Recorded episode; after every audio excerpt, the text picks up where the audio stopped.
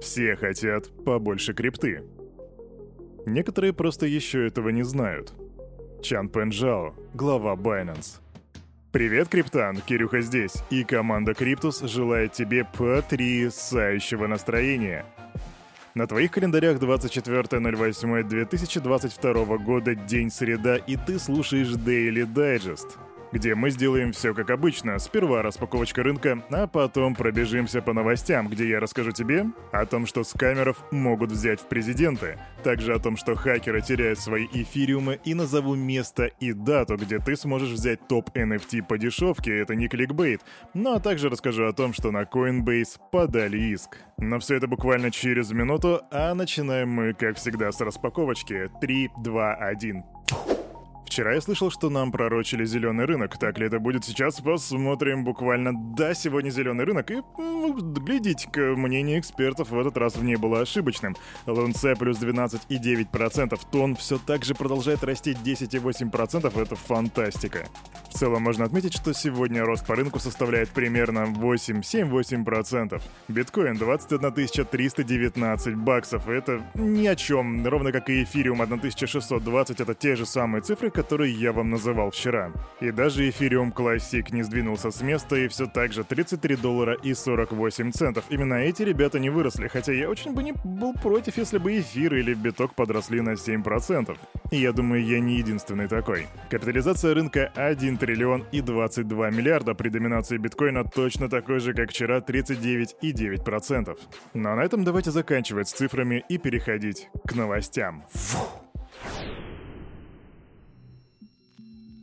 Ну а за музычку на бэкграунде я, как всегда, благодарю своих друзей из Stuff Beats. Найти их вы можете на thegetdownrecords.com. А начинаем мы нашу новостную ленту сегодня с криптобиржи у нас на радарах Coinbase. Более 100 пользователей крупнейшей американской криптовалютной биржи Coinbase подали к ней коллективный иск в окружной суд США в штате Джорджия с требованием возместить ущерб на сумму более 5 миллионов долларов. А что же такого ребята из Coinbase сделали, что к ним предъявляют иск? Платформа обвиняется в том, что не смогла защитить от краж и взломов своих клиентов. И в иске также говорится, что клиенты криптобиржи не смогли предотвратить снижение стоимости своих активов в моменты повышенной волатильности, так как были лишены доступа к учетным записям из-за задержек в их разблокировке биржей. Кроме того, в этом иске есть еще один дополнительный пунктик, и в нем утверждается, что некоторые активы, доступные на торговой платформе, соответствуют определению ценных бумаг, и это еще более усугубляет положение. Сам иск изначально достаточно шуточный, всего лишь 5 миллионов долларов, а вот как уже SEC будет с этим разбираться, кажется, об этом мы посмотрим и увидим, что будет дальше. Разработчики проекта Suba вывели криптовалюту на 815 тысяч долларов и смылись. А вот такая новость. В общем, есть такой протокол, называется Subarare, раньше он использовался для того, чтобы обменивать NFT на токены стандарта ERC-20. Не особо популярная штука, но разработчики криптопроекта тем не менее накопили 519 эфириумов, которые теперь успешно вывели со счета проекта, затем закрыли все его аккаунты в соцсетях, а также прикрыли собственный сайт и теперь просто пропали. Эти эфириумы, 519 штук, которые у них были, они просто раскидали на три новых кошелька и попросту исчезли. И если ты, мой криптобрат, не знаешь, что такое rug pull, то это Rug pull. Знакомься. Для того, чтобы не попадать в такие вот ситуации, тебе нужно уметь делать собственный research, поэтому если ты не знаешь, как это сделать, у нас на канале ты найдешь в рубрике «Крипта на раз-два» видео о том, как сделать собственный research. Посмотри его, если забыл, как это делается, или в принципе не знал. А мы идем дальше. И снова в Америку. Администрация президента США Джо Байдена планирует усилить контроль за криптовалютными платформами и иностранными банками по вопросу соблюдения санкций в отношении России. Об этом сообщает The Wall Street Journal со ссылкой на неназванные источники, близкие к Белому дому. И вот знаете, спросите меня, сколько раз я слышал эту новость, и я скажу, что, блин, у меня, наверное, дежавю было раз 15, что ли, или типа того. У меня даже какой-то условный рефлекс выработался, когда говорят санкции, то там всегда будет Россия, поэтому не знаю, хорошо это или плохо, просто идем дальше.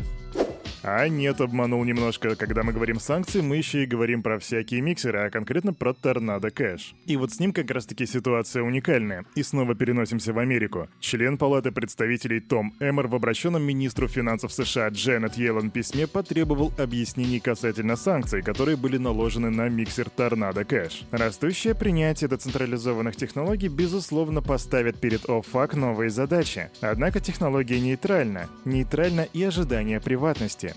Так написал конгрессмен. По его словам, санкции в отношении миксера уникальны тем, что наложены не на физическое или юридическое лицо, а на обеспечивающий конфиденциальность код. Бэкэнд будет неизменно функционировать как технология анонимизации, пока работает сеть Ethereum. Кто или какая организация, по мнению ОФАК, несет ответственность за введение контроля над блокчейн-контрактами Tornado Cash? Такой вопрос задает Эмор, и я очень жду, что же ему ответит Дженнет Йеллен, и если она даст ответ, то ты узнаешь в числе первых. Для меня же вводить какие-то санкции против торнадо кэш это как стегать море плетьми за то, что оно себя плохо ведет, там штормит или типа того, с одной стороны. С другой стороны, здесь может быть ситуация как с оружием, оно не везде разрешено, также и торнадо кэш будет не везде разрешен. Но сама формулировка санкции на миксер — это, блин, довольно странно, и мы ждем дальнейшего развития событий. А теперь апдейтик по новости, которую я вам рассказывал где-то в начале августа, а возможно даже в начале июня. Этого я точно не помню, но тогда я вам говорил, что бывшего директора OpenSea обвиняют в мошенничестве в США. Нейт Честейн, который ранее покинул OpenSea после подозрения в инсайдерской торговле, обвиняется в мошенничестве с использованием электронных средств и отмывании денег. Эти обвинения были связаны с торговлей инсайдерской информацией, как я уже говорил, по поводу того, какие NFT будут размещены на главной странице OpenSea. В общем, дядька Дядька подозревается в сливе информации, и вот теперь к нам приходит апдейт. Он хочет добиться снятия обвинений в инсайдерской торговле. И ты думаешь, он говорит, нет, я этого не делал, или представил какие-то доказательства того, что он этого не делал? М-м, не так быстро. Тут ему в помощь приходит двойная интерпретация законов.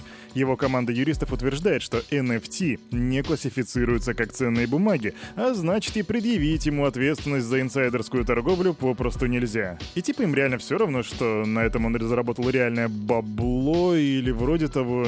Даже не знаю, на самом деле это очень интересно. А, я хочу посмотреть, чем закончится это дело. Мы будем за ним пристально следить. Вообще интересный месяц у нас получается. Что не новость, то какой-либо прецедент. Прям даже уже, не знаю, глаза разбегаются, и ты начинаешь забывать, что было. А тут еще одна новая ситуация. А, кандидат в президенты Аргентины обвиняется в продвижении криптопирамиды. Прошлом Хавьер Милей рекламировал в Инстаграм платформу CoinX, которая, вернее, CoinX, которая обещала огромную прибыль за счет использования искусственного интеллекта, ботов и опытных трейдеров для автоматизации сделок. И, разумеется, по классике CoinX не вернула инвесторам ни вложений, ни обещанную прибыль, и группа инвесторов подала иск на Милея за рекламу, собственно, этого чудо-проекта. Сам Милей активно поддерживает биткоин, а ЦБ считает мошенничеством, что, в принципе, по мнению некоторых, не только Милея, действительно так. И при всем при этом он входит в тройку главных претендентов на пост президента страны. Не знаю, сможет ли он с таким бэкграундом пройти, какие у них там есть отборочные туры, но если он пройдет, то у нас будет уже Наиб Букеле, который в Сальвадоре является просто биткоин-господином, и еще в Аргентине будет вот этот чувачок. А что ты думаешь, сможет ли он стать президентом Аргентины или тут просто все предрешено? Насколько я знаю, кстати, в Аргентине очень сложная криминогенная обстановка, установка, так что, возможно, все будет не так просто. Потрясающая новость про хакера, который шел к успеху. Он предложил фальшивый блок NIR контракту Rainbow Bridge и внес депозит размером в 5 эфириумов. А 5 эфириумов это у нас нынче сколько? Божечки, это 8 тысяч долларов. Так вот, система автоматически отклонила фальшивый блок через 31 секунду, а хакер потерял весь свой депозит. Об этом сообщил SEO Aurora Labs, и по его словам, атака была осуществлена в субботу утром в надежде на то, что разработчики не смогут быстро среагировать. А, ну то есть хакер хотел применить социальную инженерию. Но у него ничего не получилось, и 8 тысяч долларов просто улетели. Неужели действительно он готов был на это поставить 8 кусков? Типа он же на что-то надеялся, и, возможно, раньше что-то такое прокатывало? Хм, интересно, есть о чем подумать.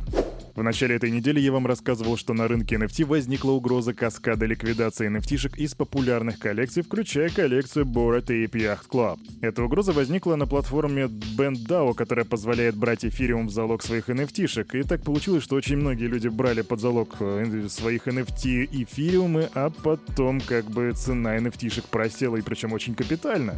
В общем, на BandDAO было 272 NFT-шки, и 45 из них уже находятся в зоне ликвидации. В общем, на фоне медвежки на Бендау начало расти количество безнадежных кредитов, а ликвидаторы, которые должны были заниматься выкупом этих самых NFT-шках, в случае чего, но по факту этого не делали, потому что для них тут были непривлекательные условия. В общем, Бендау столкнулись с кризисом ликвидности, и вкладчики начали массово выводить свои активы, спровоцировав так называемый набег на банк, в результате чего резервы Бендау снизились всего до 5 эфиров. На фоне этого сообщество Бендау предлагает новый механизм ликвидации, который почему-то поддерживает 97% голосующих. И по факту этот механизм ликвидации дает возможность покупать э, популярные коллекции NFT, такие как Bored Ape Yacht Club, со значительной скидкой. Согласно решению, требования по ликвидации NFT будут снижаться в тех случаях, когда кредиты будут становиться недостаточно обеспеченными. И это должно стимулировать ликвидаторов выполнять свою функцию, то бишь выкупать NFT по сниженным ценам. Нам жаль, что мы недооценили, насколько неликвидными могут быть NFT на медвежьем рынке. Так говорится в предложении сообщества, и таким образом 20 сентября пользователи смогут выкупить NFT намного ниже минимальных цен, которые установлены на торговых площадках по типу OpenSea. И чтобы вы понимали, Bendao принимала в качестве залога NFT-шки из коллекции Borat Ape Yacht Club, из панков, Mutant Ape Yacht Club и так далее, то бишь там достаточно серьезные проекты. И на самом деле все это выглядит прям как, не знаю, как бесплатный сыр или типа того, поэтому я очень тебе рекомендую, если ты вдруг заинтересован в этих NFT-шках, то сделай собственный research прежде, что, прежде чем принимать какие-то действия. Но информацию Кирюха тебе дал. А на этом, на это утро у этого парня за микрофоном все. С вами, как всегда, был Кирюха, и команда Криптус желает вам потрясающего настроения на весь предстоящий день. И помните, все, что здесь было сказано, это не финансовый совет, не финансовая рекомендация. Сделай собственный research, прокачивай финансовую грамотность и развивай критическое мышление. А мы увидимся с тобой уже завтра. Чат за день недели у нас будет. Это будет уж четверг, представьте себе. Четверг, 9.00. Не проспи. Адиос.